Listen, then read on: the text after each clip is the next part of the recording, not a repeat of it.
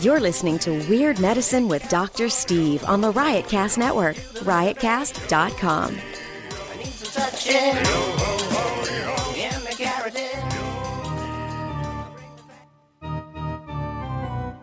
I've got diphtheria crushing my esophagus. I've got Ebola virus dripping from my nose. I've got the leprosy of the heart valve, exacerbating my incredible woes. I want to take my brain out and blast it with the wave, an ultrasonic echographic and a pulsating shave. I want a magic pill for all my ailments, the health equivalent of Citizen Kane.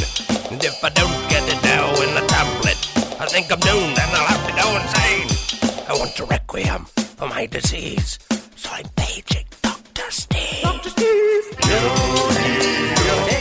It's Weird Medicine, the first and still only uncensored medical show in the history of broadcast radio. Now a podcast. I'm Dr. Steve with my little pal, Lady Diagnosis. She who will do most anything for a glass of expensive wine. Hello, Lady Diagnosis. Hello, Dr. Steve. And we have, uh, again, the man who would know more than anyone what she will do for a glass of expensive wine. It is Dr. X, everyone. Hello, Dr. X.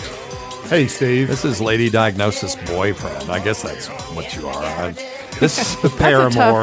or Paramore. this is a show for people who would never listen to a medical show on the radio or the internet. If you have a question you're embarrassed to take to your regular medical provider, if you can't find an answer anywhere else, give us a call at 347 766 4323. That's 347. Pooh head. If you're listening to us live, the number 754 227 3647. That's 754. Take it away, Dr. X. Hey, uh, 22 penis. 102 penis. Or 754 Bear, Bear Nip. nip. Follow us on Twitter at Weird Medicine, Lady Diagnosis, or Dr. Scott WM. Visit our website at weirdmedicine.com for podcast, medical news, and stuff you can buy, or go to our merchandise store at cafepress.com slash weirdmedicine. Most importantly, we are not your medical providers. Take everything you hear with a grain of salt. Don't act on anything you hear on this show without talking it over with your doctor, nurse practitioner, physician assistant, pharmacist, chiropractor, acupuncturist, anesthesiologist, yoga master, physical therapist, barista, or whatever. I- Veterinarian. Oh, dang you. You hmm. always. I stole your joke and then you just added another one on top of it. In comedy, that's called tagging, Lady Diagnosis. Oh, did you just tag me, Doctor? No, you just tagged me. Oh, I tagged you. Yay! All right. Hey, uh, don't forget to go to stuff.drsteve.com. We had a very interesting new product that we reviewed last time that looks really interesting. I still haven't received mine because we're recording this on the same day, but I'm hoping it'll come next week and I'll be able to talk to you about it. Uh, also, tweakedaudio.com offer code FLUID for 33% off the best earbuds for the price on the market and the best customer service anywhere. And they are a Tennessee. They really are great. They're a Tennessee company. We've got to go see them. They're in I know. Franklin. I know. Let's go. Okay. All we'll right. do a uh, uh, a uh, weird medicine road trip. Are you in, Doctor X? Absolutely. Okay, we have to go to Nashville. That's where Franklin is, right? It's where Vanderbilt is, Yeah, by the way. yeah. Okay, yeah, very good. Vanderbilt. Is that a restaurant?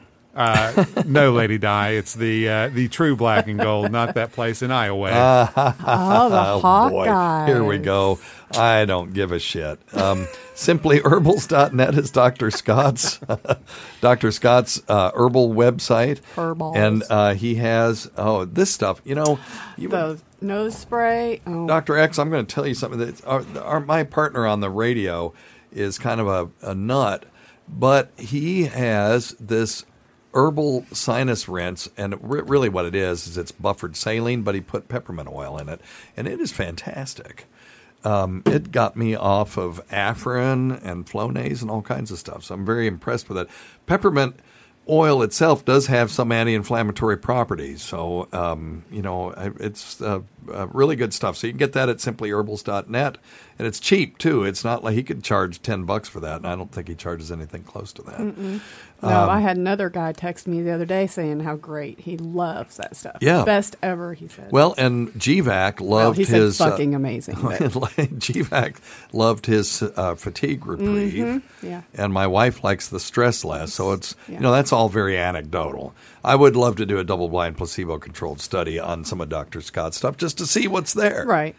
Um, you know, we obviously in Western medicine don't know everything. Uh, He's- there's he's we're got something. always learning new things, but the problem with things like these herbal supplements is they don't have to do any studies. They could just put them out and then they finagle it by saying, well, this is not intended to treat or diagnose any dis- specific disease, but then it'll say kidney health on it or whatever.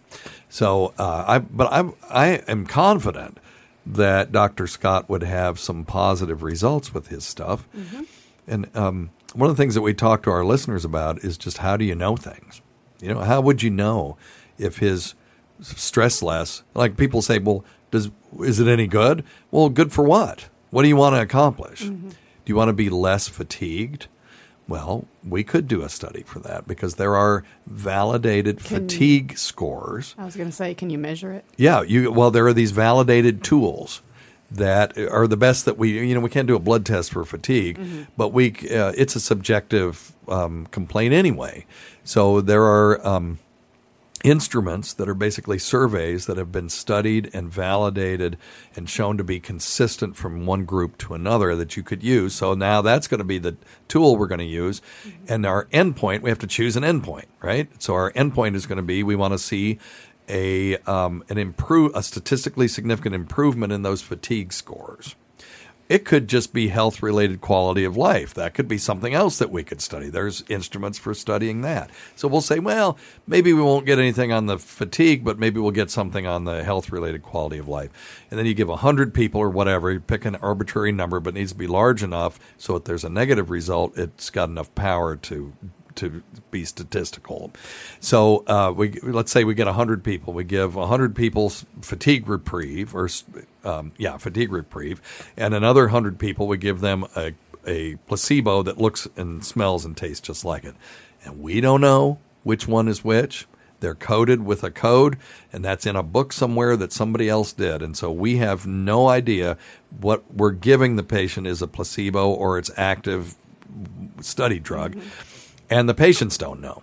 Because um, if the patients know they may be biased one way or the other. Like if they don't believe in herbal stuff they're going to be biased against it say oh hell no that stuff didn't do anything even though maybe they would have had an effect if they had been honest about it. Right. i remember i was in um, a double-blind placebo-controlled acne study when i was in college. And um, I went in to get tested, and they do this Comedone uh, uh, count where they count the number of basically zits and pre zits and post zits on your face in a certain part of your face. And I said, I don't think this stuff's doing anything. I must be getting the placebo. And, and the woman said, Oh, well, let me check. And she goes, Oh, no, you're getting active drug. It's like, you just screwed She the just whole study. it. She ruined the whole study Oh, by God. doing that. Okay. That She should not have had, and no one in the study should have had access That to should have that been hermetically sealed in a mayonnaise That's jar. right, right. That's exactly right. With some semen. Oh, Oh. sorry. Oh, Wrong- that was wrong last show. Wrong show. But um, uh, so anyway, so the, so no one ne- can know, and that way they can't have a bias. And uh, then at the end, you give them those whatever these instruments are: health related quality of life, fatigue scale, and um, you have them do a survey. And then once you get all those stacks of paper, now you can decode it and say, well, this one was placebo, this one was was active drug, and you see if there's a statistically significant difference in any any of it. Any it, it could be uh, post post exercise fatigue. There's there is a benefit, but not you know early morning fatigue, things like that. I mean, those things can can dope that out, and you could say it's statistically significant difference. And now once you've done that, it needs to be repeated somewhere.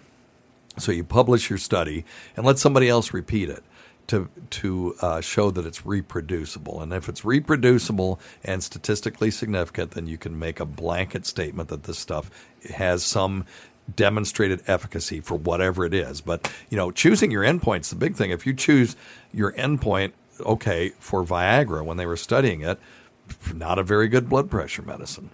You know, their uh, initial endpoint wasn't erections; it was uh, blood pressure, and it was terrible. And they were, you know, maybe even thinking of of just trashing this drug and moving on to something else. Except that people were like, "Dang, you know, all of a sudden, my erect penis looks like a you know a Nathan's Frankfurter in the microwave," and um, and it's that's not my joke, by the way, but I, I use it every time because it's so great. It's so descriptive of what a Viagra penis looks like, and uh, and so then they changed their endpoint and studied uh, Viagra. Uh, the active ingredient is sildenafil for um, uh, erections, and when you change your endpoint, all of a sudden you might show something different. So you know, Dr. Scott's thing could be the cure for cancer, and we would never know it if we didn't study study for it. You know, study it for that. So, yeah, go so what? What? Like, there's the CDC for drugs and FDA for food. Who- can? Does somebody monitor? They do, and uh, Scott could tell you there is a uh, the FDA still monitors this stuff. For so, for example, uh, every once in a while you'll see a, an herbal medication for erectile dysfunction get pulled from the shelves, and the reason it got pulled from the shelves is because it had sildenafil in it, which is you, the only way you can get that in the United States is with a prescription. Well, they were doing some herbal stuff, and then they crushed up some Viagra and stuck it in there so that you know to improve the efficacy. So people go, "Yeah, this stuff really works." Right. Well, the FDA will pull these things from the shelves and test them, looking for things like Hmm. that. And uh, But to put that label on saying No, like stress no. less, they No, don't say no. You have to prove it. No, So no, no, because it's a nutritional supplement, and Okay. they're but they have to be careful about the claims they make. Right. And I have seen things getting pulled because their claims were too specific. you know. Okay. So there you go. That's why you know Dr. Scott calls it stress less. It doesn't say cures fatigue. Yeah. Energy. Or I mean, or yeah, Yeah. right. Or uh, you know decreases. Uh, uh, it- well, he doesn't make any claims at all. Right. You know. But anyway, all right. Very good. Let me see if we've got. Oh, so I had this thing. I, I want to read this story to you, and if I can get back to it. Um, this is from CNN Politics, and it says uh, David Pecker, the head of the company that publishes the National Enquirer, was granted immunity in the federal investigation into President Donald Trump's former attorney Michael Cohen in exchange for providing information on hush money deals, according to the Wall Street Journal. Pecker, the CEO of American Media Incorporated, told federal prosecutors that Trump had knowledge of Cohen's payments, whatever, blah, blah, blah. So I have this picture of a screenshot from CNN. Did you say Pecker is the head of media or meaty? the me, the, he has he's the meaty head of media. uh, so this is actually from MSNBC, and it is uh, that woman that says "sort of" all the time, and I can't think of her name, um, but says Trump worried about Pecker leaking. it's just too great. Wait, Ah, real life. yep. So, I don't even know if that's if if that's a um, Photoshop or not, but I could actually um, absolutely see them saying that. There's just too many jokes. Pecker just write your own joke. I don't have to make a damn joke about this guy's name. It's like, uh, you know, it's why don't you just have your name be Cock Cock? I always wanted to um, have a liquor store and call it Cox Liquors. Mm-hmm. You know, well, they couldn't say anything. You know, just C O X, like that's the well, it's a family name, Right. Cox Liquors. Liquor. That was the head of the urology department where I trained. Oh, is that right? Dr. Cox.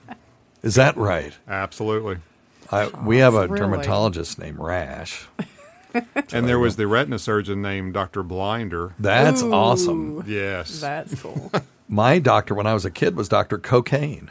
It was spelled C O C A N N E, but it was, it was pronounced cocaine. So, go. All right. Um, let's see. You want to take some medical questions? Ah, sure. Number one thing. Don't take advice from some asshole on the radio. All right. Hi, Dr. Steve. I'm calling from South Dakota. I am uh, type 1 diabetic and I've got gastroparesis. And I was hoping that between yourself and Dr. Scott, maybe you could uh, fill me in on what I can do to uh, lessen the effects of that and hopefully make myself more comfortable instead of uh, being bloated all the time. Yeah. Okay. What did he say he had? so he has gastroparesis, which Okay. means that his his stomach is basically paralyzed. And uh, you know, diabetes causes a lot of nerve problems. People hear of diabetic neuropathy, uh, where people will lose the, the you know feeling or they'll get burning and stinging or a heat feeling or electrical discharge kind of in their fingers and feet and stuff.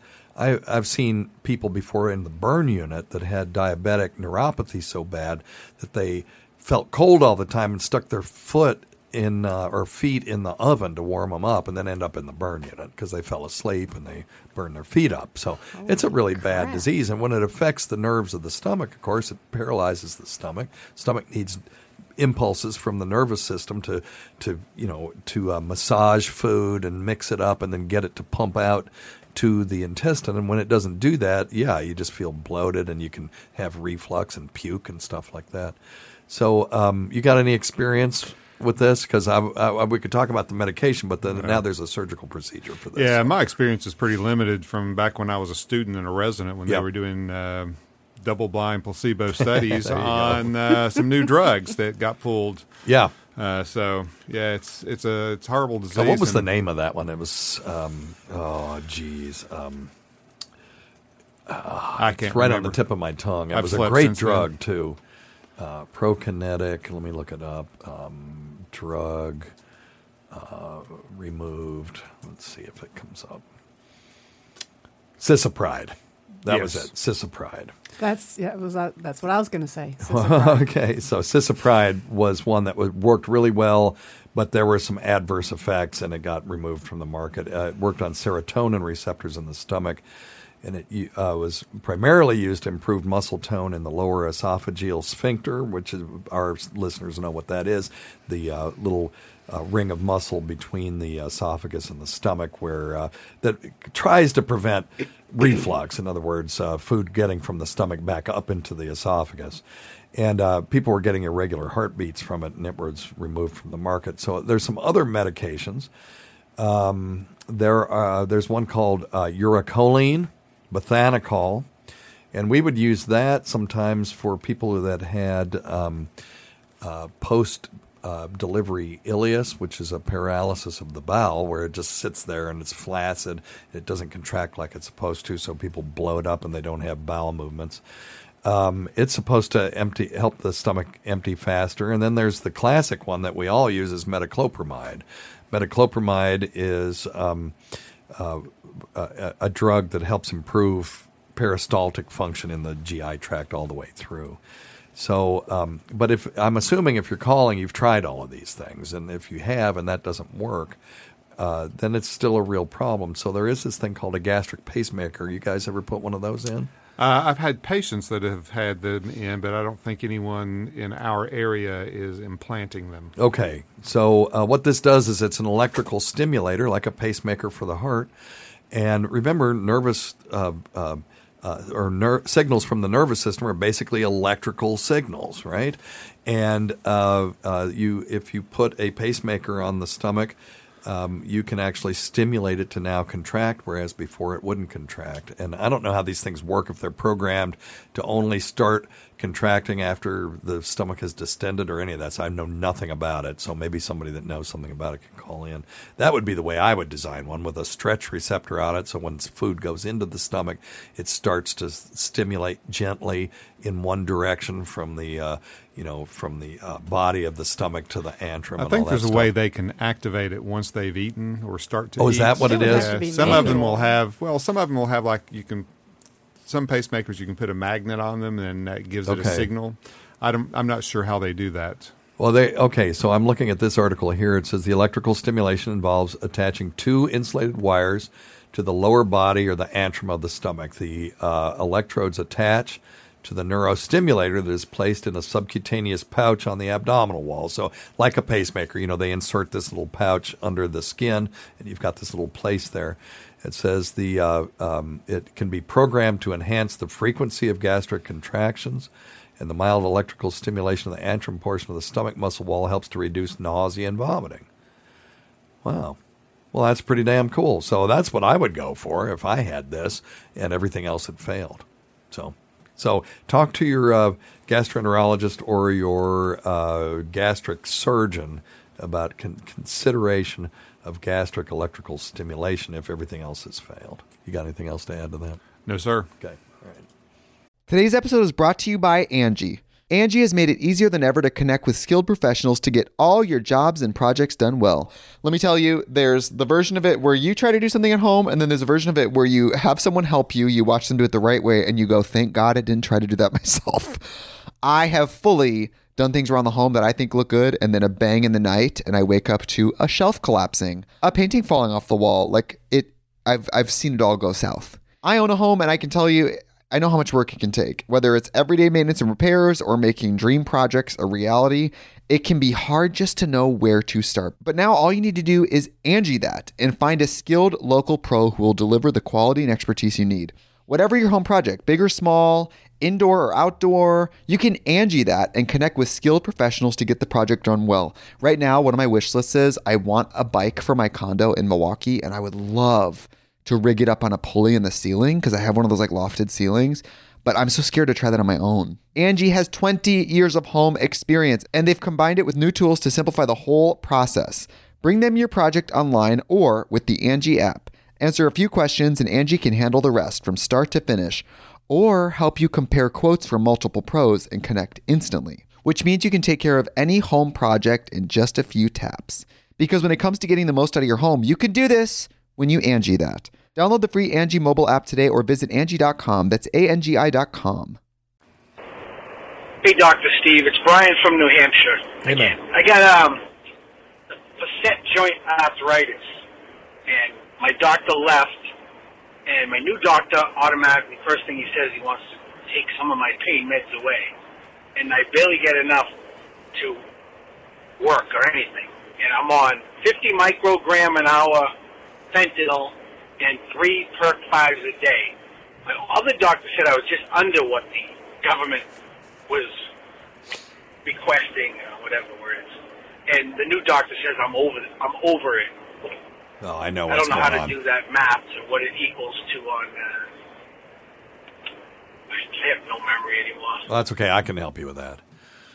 So he's on transdermal fentanyl, 50 micrograms an hour patch.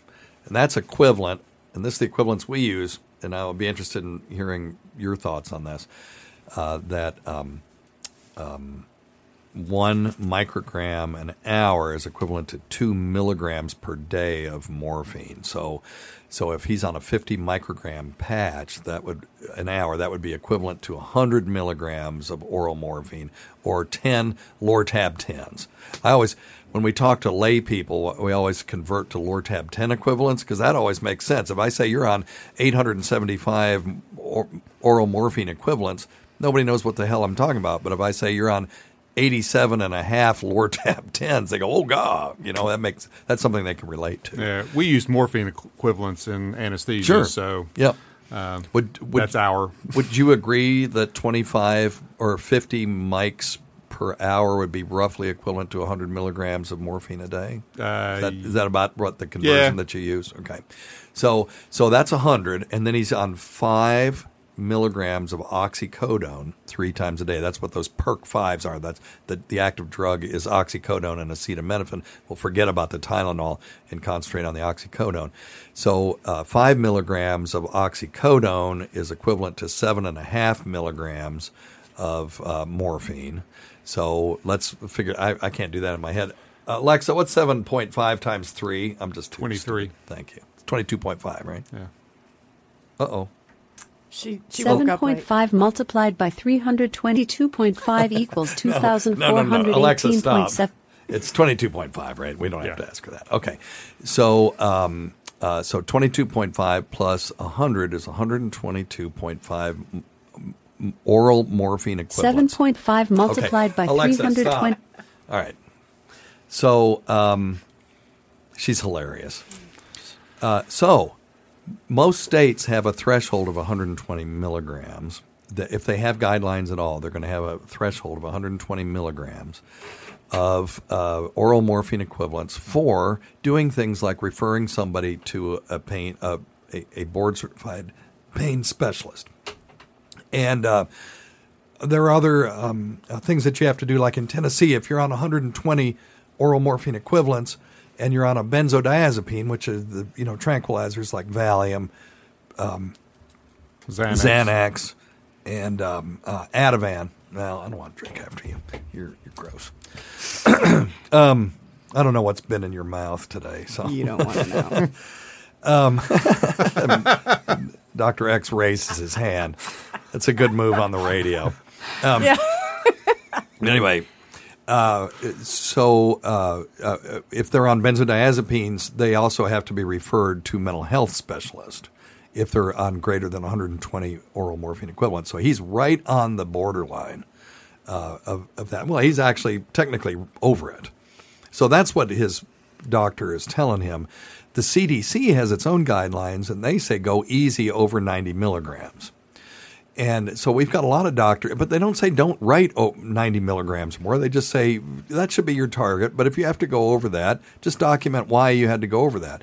A lot of doctors have taken that as to be a hard stop. And 90 morphine equivalents is not a whole lot for people that are on long acting and short acting. In other words, people who have chronic, non malignant pain that requires uh, round the clock dosing those people will often be on what he's things like he's on, you know, a, a 120 milligram of oral morphine equivalents or more, and so they all run afoul of the CDC guidelines if their doctor all of a sudden says, "Well, I'm not going to write more than 90." You know, but particularly cancer patients need many of them need much more than that. I've got people on. Well, I think the most I've ever had was 7,000 oral morphine equivalents a day. This was a person that um, had such horrible, horrible pain, and I can tell this isn't a HIPAA violation because it's not identifiable, uh, and it's for educational purposes. Let's just say it's a. It doesn't matter why they had their pain, but it was so horrible that somebody else had put them on a, uh, a dilaudid, uh, you know, hydromorphone PCA pump at, at 14 milligrams an hour. And they were breathing. Yeah, they were totally because they they hadn't got there overnight. You know, they'd gotten there. It started at you know 0.4 milligrams an hour, and then went to one milligram, then two, then four, and then eight, and um, so 14 milligrams an hour. Let's let Alexa help us with this. Alexa, what's 14 times 24? 14 multiplied by 24 equals 336. So that's 336 milligrams of, of IV Dilaudid per day. So what? Wait, I just said the number. What'd she say? Three twenty-four. mm-hmm. yeah. That what she said. Alexa, what's three hundred twenty-four times thirty?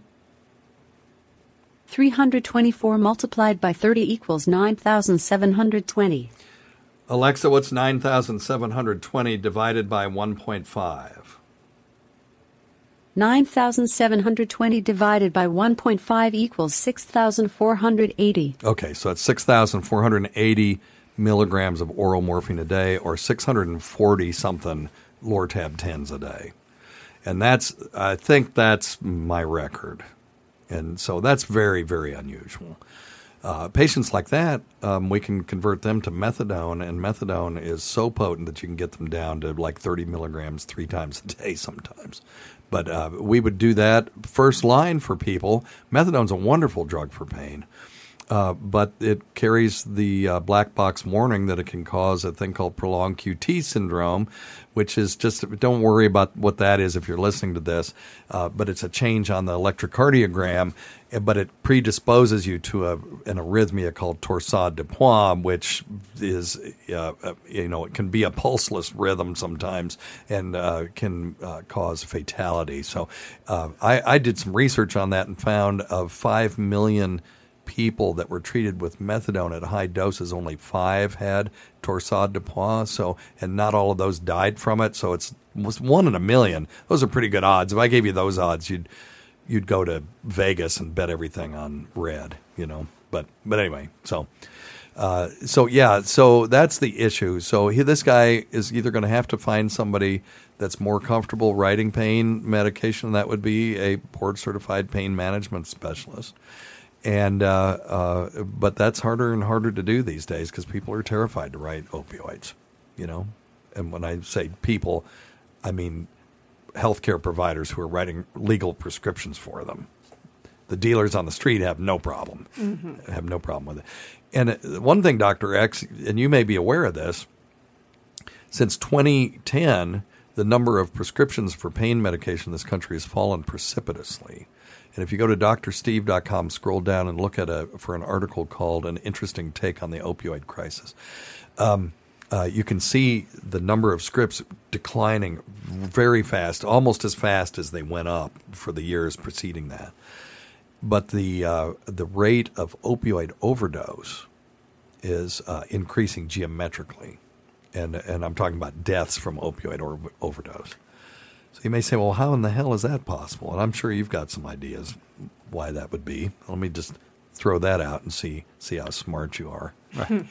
Not very, but uh, a lot of it they're getting uh, getting street drugs. They're getting stuff in from China. Give and- yourself a bill. Of course, that's what it is. And those little white packets with Chinese fentanyl in them don't have the miller, microgram amounts on them. And you know, something might get stepped on, aka you know, cut with with an inert uh, ingredient, could get stepped on twice, or it might get stepped on five times.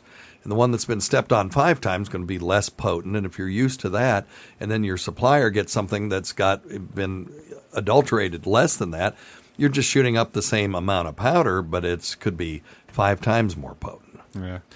And fentanyl's scary because it's dosed in microgram amounts. Yeah, I tell people all the time in my practice, uh, you know, that they'll be afraid of uh, overdosing on me, overdosing them on drugs, and so. Sure.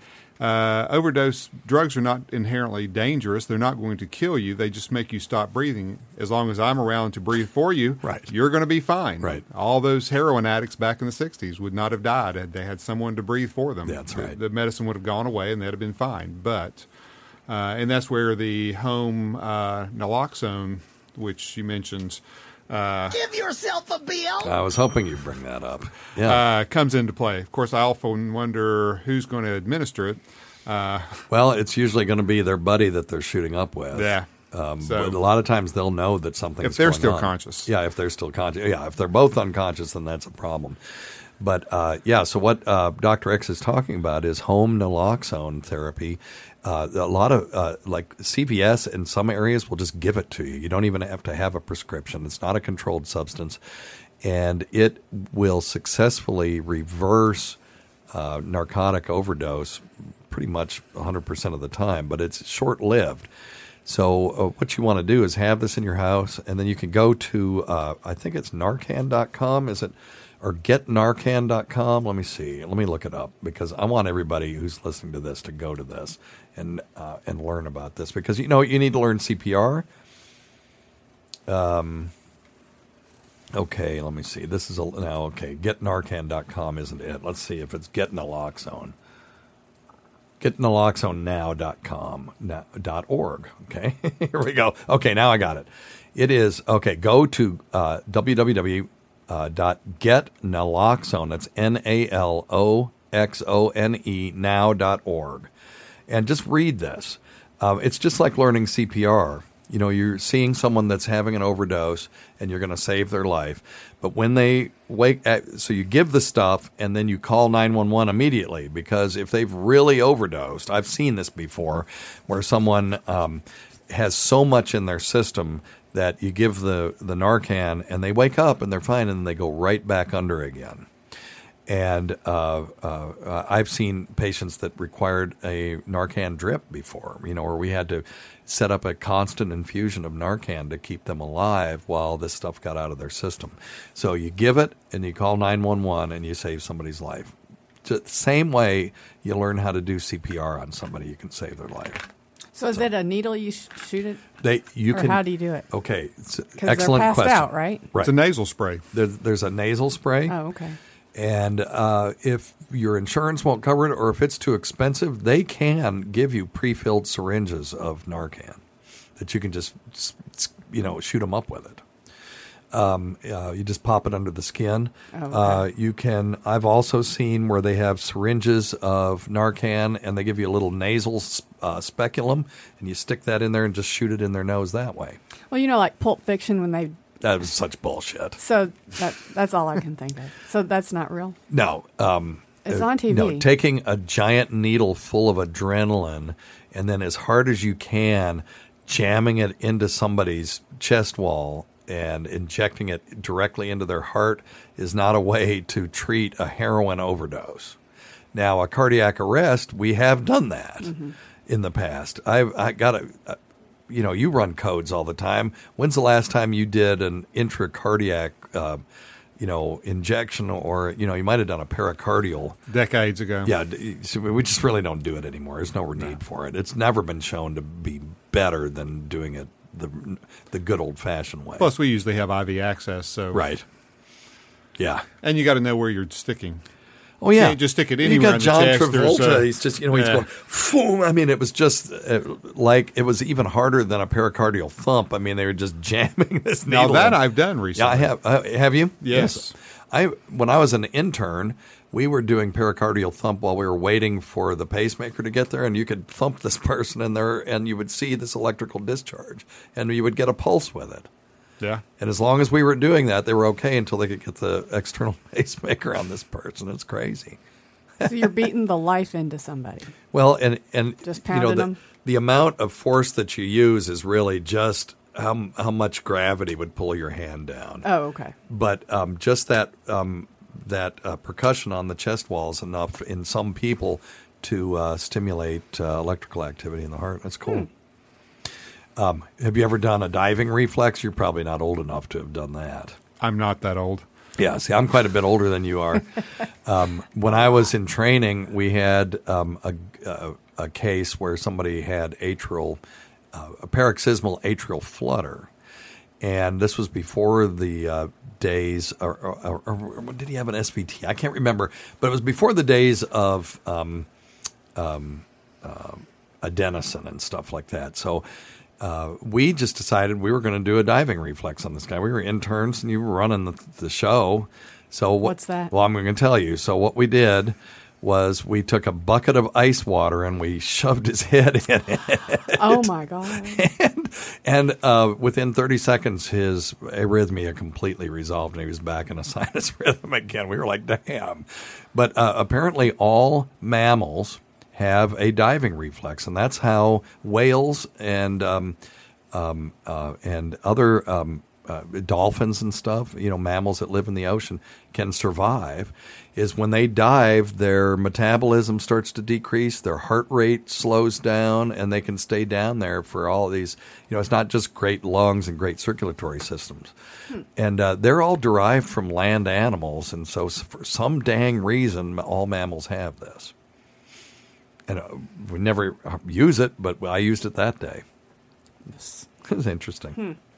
That's The crazy. old diving reef. We used to do some damn shit. I remember. How do you coat? You know, I I remember one of my senior Charge. residents. You didn't. It's yeah, yeah. No, we didn't charge. It's two dollars for a bucket of ice. We right, and five thousand dollars for knowing what to do with it. Exactly. Um, I remember my uh, senior resident at Chapel Hill uh, getting a C arm um, X ray machine, and um, and he got a a, a um, big syringe full of dye, and he was injecting into this person's um, uh, uh, sub. How was he doing this? He, wa- oh, oh, oh, okay. No, I remember what it was. This person had a uh, subclavicular central line, right? And so he was injecting dye in, and then going shoot, shoot, and then having the X-ray person take a shot. And what he was trying to do was get a pulmonary angiogram. and he was doing it up in the ICU just because he thought he could do that. Didn't work too well, did it? No, it didn't work very well, and he. I, I'm pretty sure this was the beginning of the end of residents just getting to do stuff that they wanted to do. Back then, we used to plate our own uh, urine um, uh, urine cultures, and we would read them, and then we would report it into the chart. It never went to the lab, you know, and then we would treat based on that. And I remember uh, the first time it happened in 1986 when I was an intern in the emergency room, and I wanted to do a wet prep of my own, and they said, "No, no, you have to send that to the lab now." And so I sent it to the lab, and it came back normal. And I called up the lab, and I said, "If you saw clue cells." I'm just asking if you saw them, would you report it? And clue cells are um, uh, an indicator of bacterial vaginosis. They're just white blood cells that are, or you know, no, not white blood cells. They're just regular uh, vaginal cells that have bacteria all over them. Yeah, and you can see them. And I said, if if you saw clue cells, would you report it? And they said, oh yeah, yeah, yeah, we would. And then two minutes later, we get an amended report says three plus clue cells. I was so fucking pissed because it was like if I had done it myself, I would have seen it, and I, I, I you know, I would have gone ahead and treated this person already. But instead, I had to send it to somebody who was less skilled at it than I was, and then I had to call him on the phone just to get the right report back. When you know, and I was not allowed to use a microscope in the emergency room anymore. So you know, for us old school people, that was a real kind of step backwards. But but anyway, you know what was great though? Um, if we're talking about the old days, and I don't have any old school music uh, like from the 40s to play. Let me find. Alexa, play swing music. Here's a station for swing music, swing jazz, on Amazon Music. Let's see. Come on, Alexa. Alexa, next song. This is not going to be worth it. There we go. Ah. So, back in my training, um, I um, now I totally forgot what I was going to say. After all, Old school stuff. Who knows? oh yeah, we used to calculate our own um, uh, aminoglycoside dosing, and we used to use this thing called a cerubigram. The guy that developed, so for the people who don't know out there, there's a, a class of drugs called aminoglycosides, and there were tobramycin and gentamicin, the two most well known and uh, they're great for sterilizing a urinary tract and some other stuff like that, and using for with other drugs. the The problem that they had was that they would kill people's kidneys and their and their inner ears, and so they would have kidney failure, and um, uh, they'd be Go dizzy Uh, or go deaf. Yeah, and they'd go deaf as well. So they'd be dizzy, deaf, and have be on dialysis. Like lady diagnosis. there you go. So, so um, they would. Uh, so they worked, did a lot of research to try to figure out a way. How can we dose this stuff? And this guy Felix Sarubbi, out of actually from Chapel Hill, uh, figured out a nomogram for correlating creatinine clearance with aminoglycoside dose. So, in other words, how how well your kidneys could could filter something out. That's uh, how you would dose this stuff. So if your f- kidneys were worse at filtering things out, you would give them less. You might give one dose every 24 hours. And uh, so we would calculate these things with these cerubigrams. And then that guy actually went to East Tennessee, uh, East Tennessee State University. Believe it or not, he's if they gave out Nobel prizes for saving people's renal function, uh, he would have gotten one. You know, but they don't do that. Um, but uh, and he ended up somehow at ETS, East Tennessee State University. It was a little place in Upper East Tennessee, and uh, he, that's where he finished out his career. Well, anyway, uh, I remember the first time that I was told I couldn't dose my own aminoglycoside. I was really proud of this uh, this thing, and I've never hurt anybody's kidneys. And the pharmacist said, "Oh no, we do that."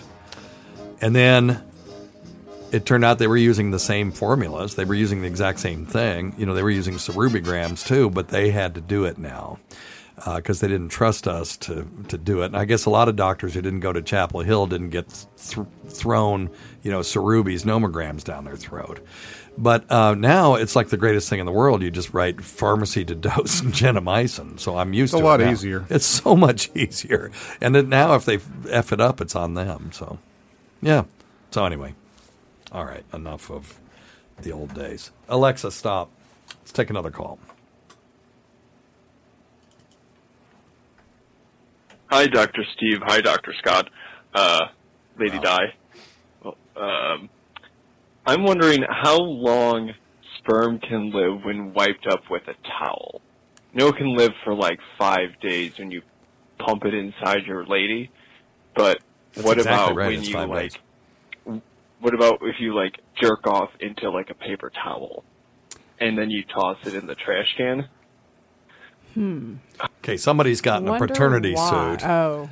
Well, that's got to be what it is. I mean, why else would you care? He's worried that someone's going to pick that jizz rag out and then, you know, somehow shove it into their vagina and get pregnant, and, and he's got no control over it. Number one, how about flushing it? Don't throw it down the trash. I mean, you know, if it's if it's tissues, Mm. as so many people use, if you're really worried about it, yeah, and if it's a sock, throw it in the in the washing machine. The uh, sperm can live up to five days in the uterus, swimming around looking for an egg to fertilize. And uh, outside the body, it just depends. Now, uh, people have tried to claim that they got pregnant in a hot tub. Not possible. Um, sperm would die almost immediately because of the temperature and the chlorine and exposure to just plain water. Now, in saline, that can last for quite a while. Um, and in a s- sperm uh, collection cup, they can last for quite a while because um, I, I did a motility study, and uh, when my wife was trying to get pregnant, because you got to first figure out if it's the dude, right? If I was shooting blanks, there wouldn't be any point putting her through a, a big long workup. And uh, so I took a cup into um, the bathroom at the hospital and I masturbated to completion and then took this cup in. and they probably, uh, it was about an hour before they looked at it and they, you know, there was still motile sperm in there because it was still liquid. They hadn't dried out. But in a towel and it dries out, it's minutes. You're talking minutes. Hmm. I agree. There Good. you go. Thank you. I think that's correct, Dr. Steve. Although, which restroom was that? Because I don't want to use that one. Yeah, it was the one not next to the doctor's lounge. Oh, thanks.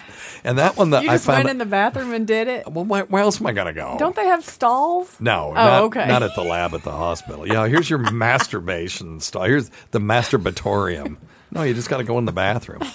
I found out later that the lock on that bathroom doesn't work Oh. because I was sitting in there, you know, uh, defecating one day, and I know I locked it, and somebody hit the the handle to come in, and it just popped the lock open, and they just, you know, walked in. They're like, "Oh, excuse me." Can you imagine if that had happened while I was trying to get this sperm sample? We would all have heard of it. How would I explain that? Well, I would have to explain it as I was doing a sperm sample, and here's my collection thing. But yeah, everybody would have heard of that. Mm-hmm. Thankfully, my other story, you probably haven't heard this one. It's um, a, good in the hospital bathroom story. So I came back from um, a trip out of the country or out of the 48, you know, the continental 48, and came back with a raging case of turista.